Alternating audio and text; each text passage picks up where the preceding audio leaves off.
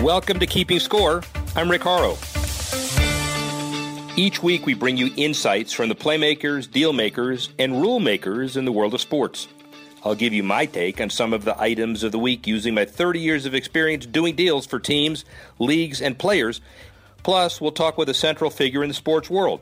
The views expressed in this podcast are my own and do not represent the views of Reuters. Let's get started. Sports Professor Rick Horrow, and we are keeping score. Let's get right to it. Deal making, three to one. Number three, Delta Airlines signed a four hundred million dollars combined sponsorship deal with the organizers of the twenty twenty-eight L A Games and N B C Universal. They replaced United Airlines, which had been a domestic sponsor since nineteen eighty, and will continue to hold the category through this year's Tokyo Games. Delta becomes the official airline of Team U S A and the twenty twenty-eight Games, and also receives extensive ad time on Universal platforms. The first sales strategy joint deal by N B C Universal and U S Olympic Committee, Delta, number two airline at L A X since two thousand sixteen behind American, recently inked a founding partnership at SoFi Stadium pretty close by. United had the exclusive negotiating window but did not extend. The new mega sponsorship deals are more than ten times the old, it is said. That's number three. Number two, the N C double A continues to begin their conference championships, but a group is calling on the N C double A to remove fans from the game plan amid coronavirus concerns. National College Players Association, a nonprofit advocating for the rights of safety of collegiate athletes, calling on the N C double A to consider holding the tournament games without fans due to the concerns over the coronavirus. According to U S A Today, last week the group wrote, "There should be a serious discussion about holding competitions without an audience present. The N C double A and its colleges must act now. There's no time to waste." And amid concerns that a potential outbreak of the coronavirus in the U S could jeopardize major sporting events, the N C double A Sports Science Institute issued memos earlier this week to its members, directing schools towards Centers for Disease Control resources while maintaining preparations for the upcoming N C double A men's and women's basketball tournaments. Second person reported dead by the virus on American soil, and more uh, everywhere could be a tip-off to the iceberg of calls for canceling or postponing sporting events in the U S due to the virus. That's number two. Number one, Major League Soccer kicks off its twenty-fifth season, Inter Miami and Nashville, bringing the number of clubs to twenty-six, those expansion clubs, also a pair of teams in the next two years, Austin and Charlotte next year, Saint Louis and Sacramento in twenty twenty-two, increasing the total number of M L S franchises to thirty by then, three times the number it fielded in two thousand four. America's top pro soccer league is growing rapidly, and Larry Bird, the lead owner of L A F C, the league's most valuable team at seven hundred million dollars per the Los Angeles Times, suggested the deal and the league could surpass both baseball and the N H L in terms of popularity within the next decade. M L S has been an undeniable success in cities like Atlanta, Portland, and L A, but the league continues to lack relevance amongst fans in legacy markets like Houston, Dallas, and Denver. And M L S Commissioner Don Garber says turning around struggling clubs in major markets is among his top goals for twenty twenty, along with continuing to grow its fan base, driving new commercial revenue, and positioning the league to cash in on its next media deal. Well, soccer, very important. That's three to one. Speaking of soccer, is it more women's sports and sponsorships, or is it more soccer that is important during Olympics and World Cup, but maybe not as much any other time? But clearly, women's soccer has a seat at the table as well. Steve Baldwin, the majority owner of the Washington Spirit, a professional soccer club, its region is the Washington metro area, and prior to joining the Spirit, he was the chief executive of Qbase, a data analytics firm based in Reston. A proud soccer dad, his daughter plays professional soccer in Portugal, but Steve Baldwin certainly has the resources, the acumen, the entrepreneurialism to make a major commitment in women's sports and women's soccer. Why did he do it? Here's Steve Baldwin. Beyond the scoreboard, inside the boardroom, Rick Horrow with majority owner of the Washington Spirit, Steve Baldwin. How are you? I'm doing great. Well, thank you for this, because we talk about soccer from time to time, and it is interesting timing because I guess in America, the M L S grabs the limelight. It's their opening week this next week Correct. and a half. A lot of discussion about their collective bargaining agreement and all of that. They're run like a really good business. Don Garber has been a friend and, a, and in many ways a mentor. But, you know, the soccer world operates in a lot of dimensions in North America as well. Talk a little bit about the spirit and and, and, and your level of play and, and where you are today. Okay, so uh, I came into the ownership of the Spirit in January of twenty nineteen. Mm-hmm. Uh, what there were a variety of things that attracted me to to get involved. Um, my daughter, younger daughter's a player. That kind of brought me to the game. Sure. But uh, I also thought the timing was right from a business perspective to uh, kind of catch, uh, latch onto the wave in the growth of, of the women's sport. Last year was a World Cup year that went uh, that went very well for the country and really boosted things within the league. We'll have the Olympics uh, this year to do uh, to do the same type of thing. And as a league, we are the best league in the world, yeah. you know, for for women's soccer. Uh, We had across the league not only the U S women's national team players in the league last year, we had another thirty plus players that were in the World Cup. So I always like to say that we are the only league in the U S that can make the claim that it's the best league in the world. Well, it's not a bad claim, and it also is a league that is inspiring tremendous growth in the grassroots level. When you take a look at not only the league, but obviously Women's World Cup and the Olympics as well. Talk a little bit about the growth of women's soccer at the kids level. So, uh, you know, I've, I've I've lived that. So, I, you know, my, my younger daughter is twenty-three. I saw uh, her grow up in the game and the the growth around youth sports. I believe girls soccer is the largest sport in the country in terms of female participation, and uh, the game continues to grow. I think Title nine was was a linchpin for that. Uh, you have. You know, three hundred and something Division I schools that play that play women's soccer, and uh, so kids are are are aspiring to to achieve that type of level. Uh, that's just D one. You get to D two and D three. You have you have a massive amount of of uh, kids that aspire to it and, and and are getting involved with it. So it's uh, I think the time is great to see the continued growth of the game. So you're obviously attracted to it because of your family and your daughter. But you run ran a very successful entity, Qbase, a data analytics firm in Reston, and you said, all right, that's interesting, but how about if I take on a fairly significant risk and own a piece of or the majority of a women's soccer team? Um, w- the epiphany of actually changing the game because you were now going to be an owner. When did you morph from fan to wanting to be an owner of a team? So back in twenty fourteen, my daughter was eighteen at the time. And uh, she was uh, part of, she was in U S youth national team camp. She played in U twenty World Cup that summer. And uh, I got to know the founding owner of the Spirit at that time. And he approached me in twenty eighteen, summer of twenty eighteen, about taking on a majority role. Uh, I dug into the business model a little bit and decided to do it. Tell me about the business model, the positive aspects that caused you to pull the trigger. So, truth, truth be told, there weren't a lot of positive aspects about the business model at the time that, that drew me to it. Uh, what drew me to it was trying to change the business model. Yeah. Uh, I uh, I walked into a club that had zero sponsorship partners, and I walked into a league that had uh, no T V partners and had um, uh, one major national sponsor being Nike. So I thought the opportunity existed to change that, both at the club level, and I'm also spending a ton of time on it at the, at the league level.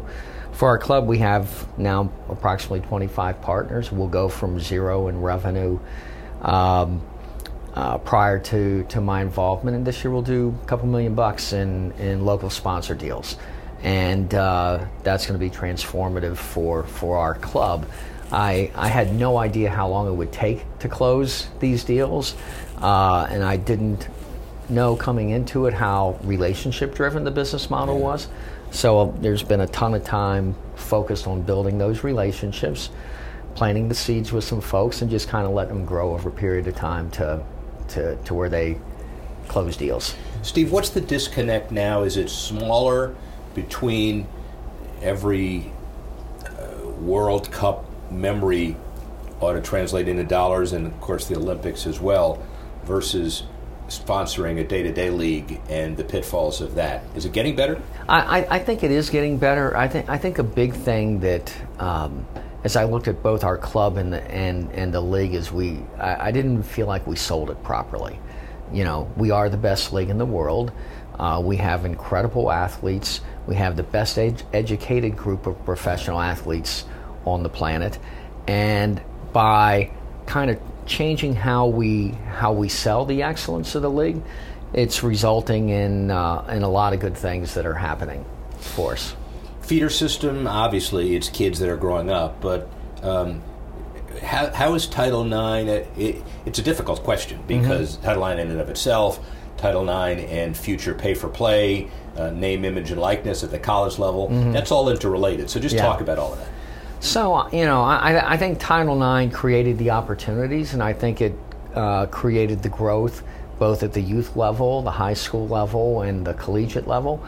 I don't think it's really driven uh, as much at the at the professional level in the country, to be honest with you.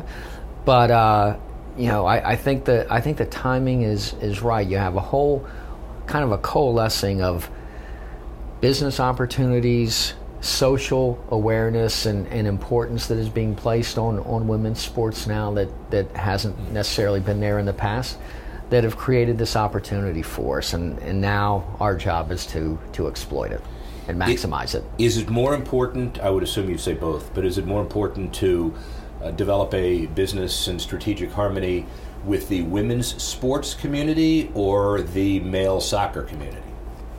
I think it's more important to de- develop relationships with everybody.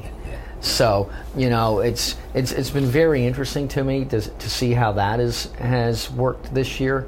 You know, we've uh, if I look at what our club has been involved with, the other professional teams in town, we've had engagement with the Nationals, the Redskins, the Wizards and Caps, the Mystics, uh, college programs in the area in, in a multitude of sports, and I really think that's what it what it takes. It, it, I, I think you have to have a mindset that we're not really competing against against each other yeah. for the entertainment dollar. It's like there's a big enough pie out there, and there's an opportunity to grow the pie, and that's what we're trying to do. That certainly fits every interview I've ever ever done with any community or team organizer around the country until it gets down to that last drop of sponsorship yeah. when everybody fights yeah. over it. Yeah. Clearly. Yeah. So sponsorship generally and R O I, do you sense that uh, women's sports in general is being treated the way it should? Television's difficult other than Olympics and World Cup, but obviously you have to use traditional metrics to help sell this. Is it a combination of uh, C S R, social responsibility, and, and other factors? How, how do you close a deal? So, uh, kind of, kind of, if I walk through it, when when we uh, we did not have a national T V deal or media deal uh, at the start of twenty nineteen. Our league did a deal with, with E S P N post uh, post World Cup yeah. for a series of eleven or twelve matches, and then we re-entered the market um, to. Uh, to to put, seeking to put in place a multi-year deal um, with a, with a, with media partners. We um, uh, we were successful in doing that. We will soon be announcing some very critical uh, and very important, very strategic and and uh, in many ways remarkable uh, media agreements. G two synth- uh, uh, catal- catalyst with the Olympics and then moving forward? Yeah, so it'll it'll uh, it'll absolutely uh, uh, have some uh, celebration of, of the Olympics. Uh, the uh, I'm really excited that the first game under this new contract, when it's when it's soon announced, uh, our league opener will be at Audi Field, and uh, we will end up packing that place with twenty thousand fans. Uh, there'll be a lot of activation around around the event. And uh, we're really excited about it. As it relates to sponsors, it's uh, uh, we we absolutely both touch the marketing budget and the C S R budget, uh, depending on who the partner partner is. Um, uh, today, people that partners pres- prospective partners that focus solely on the I R O I measurement are not exactly the best fits for us. what what is the best fit are partners that want to get in early, that want to grow with us, that um, want to kind of lay down a marker in, in women's sports and uh, uh, particularly soccer. And so locally, we've been very successful at at kind of having that type of approach. Uh, we sell a lot of experiential types of things uh, for potential sponsors and, and how they work with us. That uh, um, one of the things that we also have locally is we did a local uh, T V deal last year with N B C Sports Washington. Mm-hmm. We will be renewing that uh, for for this season and look forward to extending that well into the future. They've been a great partner. Um, so it's to me, it's really finding the right partners, selling the vision of what we're trying to to accomplish with, with the club and the league, and bringing them in to be part of it. You obviously see your passion. Uh, here's the kind of the final question for you. Obviously, Qbase uh, allowed you to do a lot of this because you have a successful data analytics business that is all basically you. Uh, similarities, challenges, differences. Uh, it's kind of an interesting, since this is the business show, yeah. to get your take on that. Yeah, so I, I've been a senior entrepreneur in I T over the last uh, thirty years. I've built and sold three companies to date, and Qbase is one of two that, that I have right now. The uh, what what I think it has, my, my experience in that world has given me is some vision in terms of how we can bring technology into the league to change the fan experience, improve the player performance, and do some things uh, kind of where our, our club can be and league can be a uh, innovation lab with, with technology. And so uh, uh, we were pushing that hard. I think, uh, as I said earlier, we had the best collection of, of best educated collection of athletes.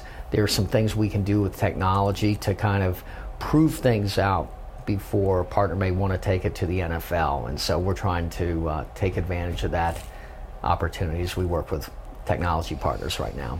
Well, thanks uh, for the sake of women's sports and women's soccer that Steve Baldwin not only sees a synergy between his businesses and soccer, but he has time and ability to implement all of this. Uh, things are looking up. Steve, thank you very much. Thank you very much. Rick Horrow, speak with you soon. Steve Baldwin has his hands full in an interesting perspective. The league, if it has owners like Steve and otherwise, clearly in good hands. Now the Sports Tech Minute. Sacramento Kings in the N B A unveiling what they claim to be the world's first self-service bar at Golden One Center later this month. Sports Business Daily that says the team partnered with Israeli beverage tech startup Nyna to place the company's internet-connected devices on top of liquor bottles in the venue's suites and lofts. Guests can unlock bottles of liquor at the and then pour their choice of liquor by entering their payment and verified age information into an iPad. Kings piloted the system in mid-January in five suites and one loft. Nyna Suite sales during that period contributed to a four percent increase in total liquor sales across all thirty-four suites at Golden One Center, according to Kings President of Business Operations John Reinhart. The co-founder and C E O of the company said the company's tech can help venues increase revenue and improve the fan experience, while teams can collect data on fan preferences and usage. Nyna tested out the system last year at Angel Stadium and now testing its devices at T D Garden, Little Caesar Arena, and KeyBank, KeyBank Center. That's your Sports Tech Minute. Welcome into the Esports Minute of Keeping Score with Rick Horrow. I'm Mitch Reams from the Esports Network. The U S Armed Forces are focusing on esports, with many popular games already depicting warfare and the biggest demographic being men between sixteen and twenty-five, esports seem to be fertile recruiting ground. The U S Navy, Army, and Air Force all field esports teams. The U S Navy team recently signed deals with Twitch, an online streaming service, E S L, an esports tournament organizer, and Evil Geniuses, a leading esports organization that will help train Navy players. The Navy said they are moving away from T V ads in favor of a digital strategy centered around esports. The U S Army has already had esports teams for over a year. The Army team has partnered with Complexity Gaming and the Pittsburgh Knights. The Air Force has partnered with Turner's E-League and joined the Navy in an E S L partnership. In all, the Armed Forces are becoming one of the most expansive sponsors across all of esports. While the decision makes sense to reach their target demographic, some esports executives have declined partnerships as they don't want to build bridges from virtual warfare to the real thing. Now back to Rick Horrow. Finally, the Power of Sports Minute. And again, it's a familiar theme and maybe another important twist. David Beckham, Sun Yang, Jeremy Lin are among the many sports stars supporting the Wuhan co- uh, coronavirus fight. According to the South China Morning Post, Wuhan natives such as Nyna, who donated three million won, and boxing champions and others have followed other Chinese sports stars with no connection to the city, but at the epicenter of the deadly virus. Chinese sports media outlet P P Sports, which has a running total of the financial donation of athletes and teams, more than seventeen million won, about two point five million as of February tenth. The list included a number of Chinese Super League clubs and individual football players and basketball players as well. The N B A champion uh, donated Uh, more than one million won through his charity foundation, Jeremy Lin. And while many sports figures in China have stepped up to help their country, global efforts to combat the disease have seen, such as Chinese-owned Serie A club Inter Milan, which sent three hundred thousand masks to Wuhan. Spanish Serie A side Espanyol delivered four hundred fifty thousand masks. Messages of support through social media have been prolific, including those from icons like Beckham. Obviously, the world needs all the support we can get from the sports community and otherwise. Well, that's the show this week. Why don't you join us next week when we continue to keep score? Thanks for listening to this edition of Keeping Score. Assistance provided by Carlos Swadek, Tanner Simpkins, Reuters Digital. I'm Rick Horrow. Thanks again for listening. See you next time on Keeping Score.